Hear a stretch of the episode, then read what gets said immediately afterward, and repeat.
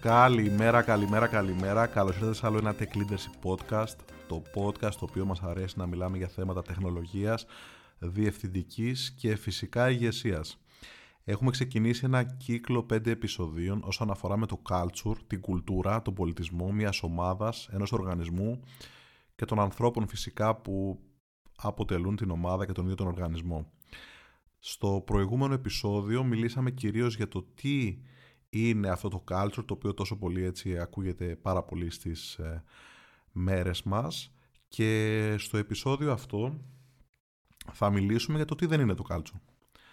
Πριν πούμε για το τι δεν είναι το culture, ας, ε, ας δούμε ένα μικρό ορισμό τον οποίο διαβάζω κατευθείαν από την ε, ελληνική Wikipedia. Λοιπόν, στα ρωμαϊκά χρόνια ο Ήπατος Κικέρον ο οποίος έζησε από το 100 π.Χ. έως το 43 π.Χ., εισήγαγε για πρώτη φορά στο λατινικό λεξιλόγιο τη λέξη κουλτούρα. Από το ρήμα κολέρ, που σημαίνει καλλιεργό. Σημαίνει δηλαδή στην κυριολεξία καλλιέργεια και είναι το αντίστοιχο της ελληνικής λέξης παιδεία. Μετά την αναγέννηση, η έννοια της κουλτούρας παραφράστηκε ως πολιτισμός, ενώ στην ουσία η κουλτούρα είναι υποσύνολο του πολιτισμού. Εμβαθύνοντας, παρατηρούμε πως η έννοια της κουλτούρας είναι ευμετάβλητη εξαιτίας διάφορων παραγόντων για κάθε χώρα, κτλ. κτλ, κτλ. Και αυτό είναι μια φανταστική πάσα προκειμένου να ξεκινήσουμε και να δούμε δύο-τρία πραγματάκια για το τι δεν είναι ουσιαστικά το culture, η κουλτούρα. Είδαμε λοιπόν τη λέξη πολιτισμός και το νούμερο ένα το οποίο δεν είναι το culture είναι όταν χρησιμοποιούμε α, βασικές αρχές οι οποίες διέπουν έτσι την καλή συμπεριφορά και εν γέννη, ας πούμε, τη συμπεριφορά πρέπει να έχουν άνθρωποι οι οποίοι ε, δεν θα πω καθώς πρέπει, ότι είναι καθώς πρέπει και ότι δεν ξέρω, χρειάζονται κάποιο έτσι βραβείο συμπεριφοράς. Άνθρωποι οι οποίοι έχουν έτσι μια σεβαστή συμπεριφορά, έχουν κάποιες βασικές αρχές, κάποιες βασικές αξίες. Οπότε, όταν ε, χρησιμοποιούμε αρχές ε, για να περιγράψουμε το culture ενός οργανισμού, για παράδειγμα, θα πω κάτι έτσι αρκετά ασύνηθες και αστείο. Για παράδειγμα, εμείς σαν οργανισμός λέμε πάντα την αλήθεια. Δεν λέμε ποτέ ψέματα. Αυτό είναι από τη φύση του αστείο. Είναι αστείο διότι να πω ειλικρινά εγώ προσωπικά σαν άνθρωπος και φαντάζομαι κανένας άλλος δεν θα ήθελε να συνεργάζεται με ανθρώπους που του λένε ψέματα. Δεν θα ήθελε. Δεν θα ήθελε να περιβάλλεται από ανθρώπους οι οποίοι ενδεχομένως τον κοροϊδεύουν. Ενδεχομένως είναι υποκριτές. Ενδεχομένως. Οπότε ένα στοιχείο του culture μιας ομάδας το οποίο λέει ότι εμείς λέμε την αλήθεια. Τι σημαίνει, δηλαδή δεν είμαστε απαταιώνες; Αυτό είναι το νουκάνε μια βασική αρχή καλή συμπεριφορά του ανθρώπινου γένους. Το culture είναι κάτι ιδιαίτερο. Είναι αρχές οι οποίες ενώνουν την ομάδα. Ε, δεν είναι αρχές οι οποίες ε, πάμε στα πολύ basics, στα πολύ βασικά, στα αβ του ανθρώπινου πολιτισμού της εν γέννη ε, ανθρώπινης συμπεριφοράς. Επόμενο αντίστοιχο είναι μιλάμε πάντα με ευγένεια. Μα φυσικά είμαστε πολιτισμένοι άνθρωποι, είμαστε ενήλικες, είμαστε επαγγελματίες. Το μιλάω με ευγένεια, δεν είμαι δικτικός, δεν προσβάλλω τον, ε, τον συνάδελφό μου, δεν προσβάλλω τον πελάτη μου, δεν προσβάλλω τον... δεν ξέρω ποιον, τον συνεργάτη μου δεν πρέπει να πάω σε έναν οργανισμό στον οποίο το λέει το culture ότι δεν προσβάλλουμε τους άλλους για να το κάνω. Είμαι έτσι σαν άνθρωπος. δηλαδή, και μέσα από όλο αυτό θέλω να πω ότι πολλές φορές χρησιμοποιούμε θεμελιώδε αρχές της καλής εν γέννη ε, συμπεριφοράς ενός καλλιεργημένου ανθρώπου και τις ενσωματώνουμε στο culture ενός οργανισμού, το οποίο είναι παράλογο. Δηλαδή, δεν πρέπει ένας άνθρωπος να έρθει σε έναν οργανισμό, να έρθει στη Hello World, προκειμένου να μιλήσει ψέματα δεν πρέπει να έρθεις στη Hello World προκειμένου να μην προσβάλλει τους άλλους. Ενώ πριν όπου ήταν, ας πούμε, δεν ξέρω τι εκφράσει χρησιμοποιούσε. Να μην προσβάλλει τους συναδέλφους του. Φαντάζομαι ένας τέτοιος άνθρωπος δεν πρέπει να, να, να, να, να, τον προσλαμβάνει κάποια εταιρεία. Δηλαδή δεν θα πρέπει οι εταιρείες να προσλαμβάνουν ανθρώπους οι οποίοι, στους κόλπους τους οι οποίοι είναι προσβλητικοί, οι οποίοι είναι αγενείς, οι οποίοι είναι άξεστοι, οι οποίοι είναι δεικτικοί, οι οποίοι λένε ψέματα. Άρα λοιπόν, το culture ενός οργανισμού είναι κάτι ιδιαίτερο και πάνω σε αυτή τη βάση. Χτίζει πάνω σε μια καλή βάση. Οπότε λοιπόν αυτό δεν είναι το culture ενός οργανισμού. Είναι άλλο η ποιότητα των ανθρώπων και άλλο το culture ενός οργανισμού. Και εδώ τα μπερδεύουμε. Και πραγματικά πιστεύω ότι όλοι οι οργανισμοί εν γέννη, ανεξαρτήτως του culture, του τομέα στον οποίο δραστηριοποιούνται, των ανθρώπων που προσλαμβάνουν, σίγουρα δεν θέλουν να προσλαμβάνουν ανθρώπους οι οποίοι είναι ψεύτες, οι οποίοι είναι δεικτικοί, οι οποίοι είναι προσβλητικοί και οι οποίοι είναι άξεστοι. Σίγουρα. Και αυτό δεν έχει να κάνει με το culture του οργανισμού. Έχει να κάνει, ξαναλέω, με τη βάση του δυναμικού και κάποιων βασικών αρχών καλής συμπεριφοράς. Νούμερο 2. Πολλές φορές στα πλαίσια του τι είναι culture χρησιμοποιούμε κάποια θεμελιώδη δικαιώματα της ανθρώπινης, του ανθρώπινου γένους. Για παράδειγμα, ότι ναι, πληρώνουμε στην ώρα μας. Ναι, προφανώς, δεν ζούμε στο μεσαίωνα. Τι συζητάμε, είναι μέρος του culture ότι η εταιρεία πληρώνει στην ώρα της. Ε, ναι, δεν θα γίνει ποτέ, ας πούμε, μια αυλεψία όσον αφορά τις άδειές σας. Θα παίρνετε τις άδειές σας στην ώρα σας. Προφανώς. Δηλαδή, τα βασικά εργασιακά δικαιώματα του προσωπικού ενός οργανισμού δεν έχουν καμία σχέση με το κάτσο του οργανισμού. Τα έχουμε λίγο μπερδέψει. Και πολλές φορές ακούγονται πράγματα όπως θα παίρνετε τους μισθούς σας τα, δεν ξέρω, τις, την, τις την ανταμοιβή σας την ώρα της. Θα παίρνετε τις άδειές σας κανονικά. Ε, δεν είναι προφανές αυτό θα παίρνετε άδειες ασθένειας, θα παίρνετε γονικές άδειες ε, χωρίς να υπάρχει κάποιο πρόβλημα ή θα, ε, θα τηρείτε το ωράριο. Μα προφανώς, δηλαδή χρησιμοποιούμε κάποιες βασικές αρχές του εργατικού δικαίου και τις περνάμε στο κάλτσο του οργανισμού. Αυτό είναι η βάση πάνω στην οποία λειτουργεί η εταιρεία. Λειτουργεί ο οργανισμός. Ένας οργανισμός ο οποίος δεν σέβεται τους βασικούς κανόνες δικαίου και χρησιμοποιεί σαν επιχειρήματα ότι δεν, δεν είμαστε στον εργασιακό μεσαίωνα στον οργανισμό μας, αλλά λέτε σε εμάς. Αυτό δεν είναι επιχείρημα το 2023 πλέον. Αυτό είναι κάτι δεδομένο. Είναι δεδομένο ότι ο οργανισμός δουλεύει και συμπεριφέρεται έτσι ως προς τους ανθρώπους του.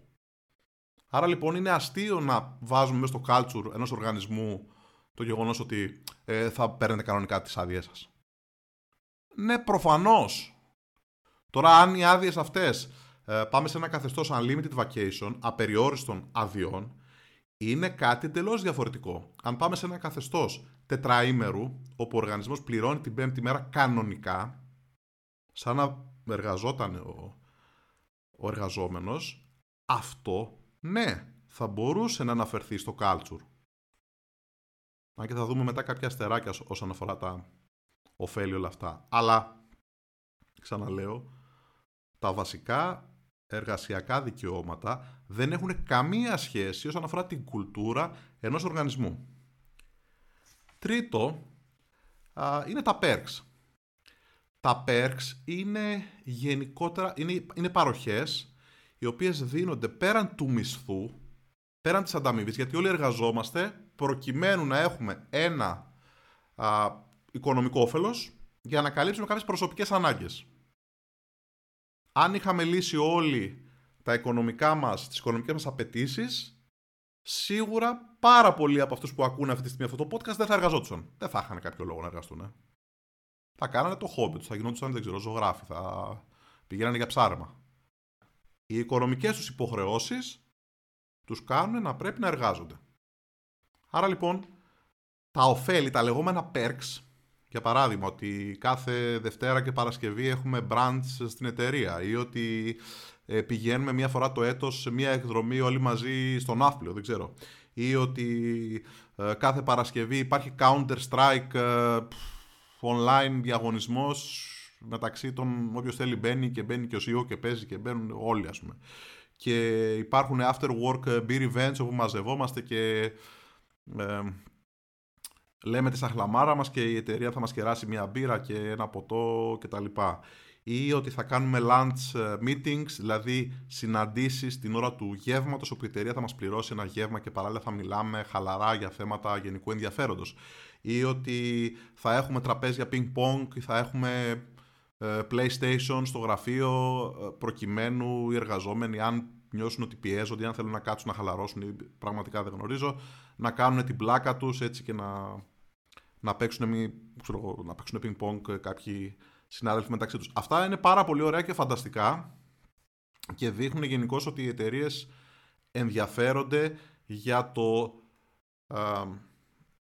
για το ευζήν και για τη δραστηριότητα των ανθρώπων τους πέραν των βασικών υποχρεώσεων που είναι το, ας πούμε, το, το 8 ή ότι τέλος πάντων ότι τέλος πάντων έχουν συμφωνήσει ένας εργαζόμενος με τον εργοδότη του. Από εκεί και πέρα όμως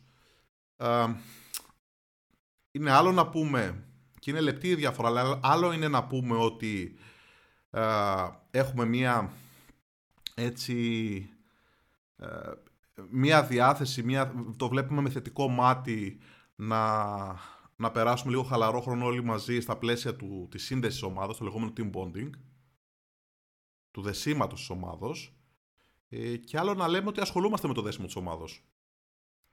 Και εδώ, να πω την αλήθεια, επειδή είμαι στο χώρο αρκετά χρόνια πλέον, είναι διαφορετικός ο τρόπος με τον οποίο οι άνθρωποι αξιολογούν ναι, τη 2023 όλα αυτά τα οποία προανέφερα, τα τραπέζια του ping pong και το PlayStation και το After Work ε, Beer Event και διαφορετικός ο τρόπος με τον οποίο άνθρωποι, εγώ προσωπικά όταν ήμουν 10 χρόνια νεότερος τα αξιολογούσα ή τα έβλεπα σε ένα εργασιακό περιβάλλον. Πλέον οι, ε, οι εργαζόμενοι δεν ενδιαφέρονται τόσο πολύ για αυτά. Πλέον έχει ξεφτίσει, έχει ξεθοριάσει το ενδιαφέρον γύρω από τα τραπέζια του ping pong και τα PlayStation. Okay, όλα αυτά μπορεί να ακούγονται cool, αλλά δεν είναι πλέον αυτό το αλατοπίπερο στη σχέση με την ε, εταιρεία για την οποία εργάζονται. Και αν θέλουμε να πούμε ποιο είναι το, ποια, ποιοι είναι οι τρεις βασικότεροι πυλώνες για τους οποίους ένας εργαζόμενος συνεχώς α, διατηρεί το ενδιαφέρον του και θεωρεί ότι βρίσκεται στο σωστό οργανισμό είναι τρία πράγματα. Πρώτον, ότι η δουλειά του έχει νόημα, βρίσκεται σε έναν οργανισμό για τον οποίο είτε το προϊόν, είτε τα έργα, είτε τα projects, οτιδήποτε φτιάχνει, ανακατεύεται, εμπλέκεται, έχουν νόημα για εκείνον τον ίδιο, νιώθει χρήσιμος, νιώθει ότι παράγει κάτι, νιώθει ότι όλο αυτό τον φτιάχνει, την φτιάχνει. Ταιριάζει με, το, με τα προσωπικά του θέλω. Νούμερο 2, ότι ο ίδιος ο οργανισμός επενδύει στην επαγγελματική του εξέλιξη. Άρα επενδύει στην εξέλιξή της, επενδύει στην εξέλιξή του, ενδιαφέρεται, υπάρχουν one-on-ones, υπάρχουν μηχανισμοί εξέλιξης καριέρας, υπάρχουν μηχανισμοί βελτίωσης, στοχοθεσία, όλα αυτά τα πράγματα τα οποία έχουν πολύ νόημα και το εργάσιμο δεν είναι μόνο δουλειά. Υπάρχει και αυτή έτσι η παράμετρος. Και νούμερο 3 ότι φυσικά αμείβονται δίκαια. Αμείβονται δίκαια, οπότε όλο αυτό ε, έχει νόημα για εκείνους. Νιώθουν ότι ο εργοδότης έτσι τους ε, αξιολογεί καταλήλως, ότι τους ανταμείβει και αντιλαμβάνεται την ποιότητα της εργασίας τους και γι' αυτό θέλουν να παραμείνουν εκεί. Στις μέρες μας αυτοί οι τρεις πυλώνες από πολλές αναλύσεις, από πολλές έρευνες είναι τα τρία σημαντικότερα πράγματα τα οποία κοιτάει ένας εργαζόμενος και το νούμερο ένα δεν είναι οι απολαύες. Πλέον έχουν αλλάξει τα πράγματα καθώς ιδιαίτερα στον κλάδο μας οι απολαυές είναι αρκετά ικανοποιητικές, αλλά είναι πολύ σημαντικό να ασχολείται με τους εργαζομένους, ο οργανισμός, να, να κάνει one-on-ones, να υπάρχουν sessions στοχοθεσίας, να υπάρχουν δυνατότητες εξέλιξης στην καριέρα και όλο αυτό φυσικά πάντα να έχει νόημα. Είναι αυτό που λέμε make sense για τον εργαζόμενο. Καταλαβαίνει ότι συμμετέχει σε κάτι μεγάλο, συμμετέχει σε κάτι καλό. Τον φτιάχνει τον εργαζόμενο αυτό με το οποίο ασχολείται. Έχει ενδιαφέρον. Είναι κάτι το οποίο τον ιντριγκάρει τον κινητοποιεί, τον κάνει να ξυπνάει κάθε μέρα με χαμόγελο και να λέει σήμερα με τι ωραίο θα ασχοληθώ, τι ωραίο θα κάνω. Δεν είναι μόνο τα χρήματα. Είναι και τα χρήματα. Αλλά είναι και τα άλλα δύο. Οπότε λοιπόν, για να γυρίσω πίσω, τα τραπέζια του ping-pong πολύ ωραία, αλλά όταν πηγαίνω σε, σε διάφορα έτσι συνέδρια το έχω δει live μπροστά μου και να υπάρχουν booths και να λένε ότι πηγαίνουμε εκδρομές και κάνουμε, α, έχω δει ανθρώπους να ρωτάνε, ναι, ποιος είναι ο μηχανισμός εξέλιξης στην καριέρα μου; Νέους ανθρώπους, ανθρώπους που είναι 20 χρονών. Πλέον έχουν αλλάξει τα πράγματα. Οι άνθρωποι ενδιαφέρονται πολύ περισσότερο και οι νέοι άνθρωποι για την εξέλιξη στην καριέρα τους. Θέλουν να δούνε πόσο σοβαρά τους λαμβάνουμε υπόψη. Πόσο σοβαρά θέλουμε να επενδύσουμε πάνω τους. Πριν επενδύσουν εκείνοι πάνω στον οργανισμό. Και αυτό οι οργανισμοί πρέπει να το λάβουν υπόψη τους. Άρα λοιπόν, ωραία όλα αυτά, ωραία τα Counter Strike και ωραία τα, τα branches και ωραία τα τραπέζια του ping pong, αλλά αυτά όλα είναι είναι perks, είναι πρόσθετα πραγματάκια τα οποία δεν μπορούν να χαρακτηρίσουν το culture ενός οργανισμού. Είναι πρόσθετες παροχές προκειμένου να τον κάνουμε, ε, να τον αγκιστρώσουμε και να του πούμε κοίταξε θα πας και μια εκδρομή και θα κοίταξε θα, θα είσαι και πιο χαλαρός προκειμένου να του πούμε ότι είμαστε χαλαροί. Αλλά κατά, κατά κάποιο τρόπο είναι σαν να προσπαθούμε να του πούμε ψέματα. Σαν να προσπαθούμε να του πούμε ότι. Ε, ναι, εντάξει, ε, το, οι, οι, άνθρωποι, οι κοινοί άνθρωποι το ξέρουν, θα έχουν deadlines, θα έχουν παραδόσεις, θα έχουν πράγματα που θα μένουν εκτός και θα πρέπει να τα παραδώσουν. Τι τους νοιάζει, τους νοιάζει ότι όταν θα ζωρίσουν τα πράγματα να δουν με τι μηχανισμό δουλεύει ο οργανισμός. Δουλεύει με agile, έχει ongoing ε, deliveries, παραδόσεις του έργου οι οποίες είναι η μία πίσω από την άλλη, ή δουλεύει με waterfall προσέγγιση; Αυτό είναι πολύ πιο σημαντικό για έναν εργαζόμενο από το θα πηγαίνουμε ξέρω, μια φορά εκδρομή το έτος. Ο εργαζόμενος, ειδικά, μην γελιόμαστε, οι άνθρωποι της τεχνολογίας είναι αρκετά μεγάλες οι, οι απολαυές σε σχέση με το γενικότερο κοινωνικό στάτους και μπορούν να πάνε και μόνοι τους. Μπέσα. Δεν τους ενδιαφέρει τόσο πολύ αυτό. Ούτε το ping-pong. Αυτά λοιπόν γύρω από το τι δεν είναι το culture ή μερικές φορές που εστιάζουμε σε λάθος πράγματα όσον αφορά το culture. την, ε, την προηγούμενη φορά είπαμε για το τι είναι το culture, σήμερα είπαμε για το τι δεν είναι το culture. Γενικώς ένα πάρα πάρα πολύ σημαντικό θέμα, κάτι πολύ πολύπλοκο. Είναι κάτι το οποίο αποτελεί το συνεκτικό κρίκο μεταξύ των, οργανισμών, μεταξύ των ανθρώπων του οργανισμού, μεταξύ των ομάδων του οργανισμού και είναι κάτι το οποίο εξελίσσεται συνεχώς όσο μεγαλώνει ο οργανισμός, μπαίνουν νέοι άνθρωποι, ε, νέοι στόχοι, έτσι, νέα πράγματα τα οποία στοχεύει ο οργανισμός, ε, νέα δυναμική ενδεχομένως με το, με το μεγάλο έτσι, των, των ομάδων και του, του οργανισμού. Οπότε όλο αυτό είναι απόλυτα υγιές και είναι φυσιολογικό να εξελίσσεται και το culture παράλληλα με την ίδια την εξέλιξη του οργανισμού. Ε, αυτά, να μην ξεχάσω την προηγούμενη φορά ανέφερα για τον ψηφιακό έτσι θόρυβο για πράγματα τα οποία προσωπικά θεωρώ ότι εντελώς προσωπική άποψη έτσι από το να βλέπω κάποιους ανθρώπους να κάνουν χαβαλέ ε, προτιμώ να πάρω τους φίλους τους δικούς μου και την οικογένειά μου να πάω να κάνω εγώ το χαβαλέ μου έξω και να πιω έτσι μια μπύρα, ένα καφέ από το να βλέπω κάποιους άλλους να το κάνουν. Φυσικά αυτό είναι εντελώς προσωπική άποψη. Ξαναλέω γιατί κάποιοι μου στείλατε και μου είπατε Ναι, αλλά ρε Μάρια, εμένα μου αρέσει αυτό, χαλαρώνω. Το καταλαβαίνω απόλυτα και ο καθένας ελεύθερη βούληση έχουμε να κάνει ότι, ότι τον ευχαριστεί. Προσωπικά, εγώ, σαν άνθρωπος με ένα θεσμικό ρόλο του CEO και σαν ε, πατέρας από δύο κορίτσια τα οποία είναι στην εφηβεία, ε, ο, ο ελεύθερος όρος να το κάνω αυτό είναι πολύ λίγος. Οπότε αντίστοιχα γι' αυτό είπα ότι για μένα έχει πολύ μικρή αξία.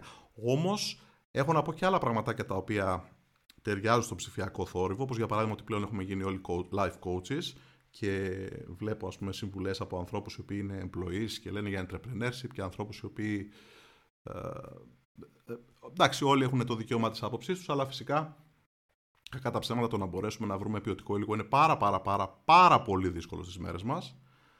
Ε, θα συζητήσουμε περισσότερο για αυτά και ενδεχομένως να δώσουμε και κάποια tips για κάποια podcast ή κάποιες ε, για κάποιες πηγές, βιβλία, τα οποία κάποιος ο οποίος ενδιαφέρεται για όλο αυτό το κομμάτι του, του leadership, του management, φυσικά γύρω από τον κλάδο της τεχνολογίας, μπορεί να, να ρίξει μια ματιά έτσι και να, να βρει ποιοτικό υλικό, το οποίο θα τον κρατήσει έτσι, θα κρατήσει το, το ενδιαφέρον του ζωηρό και θα τον βοηθήσει, θα του δώσει πραγματάκια σε προσωπικό επίπεδο. Αυτά λοιπόν και αυτή την εβδομάδα. Συνεχίζουμε δυνατά όσον αφορά το culture. Μέχρι την επόμενη εβδομάδα, να είστε καλά. Σας ευχαριστώ πάρα πολύ.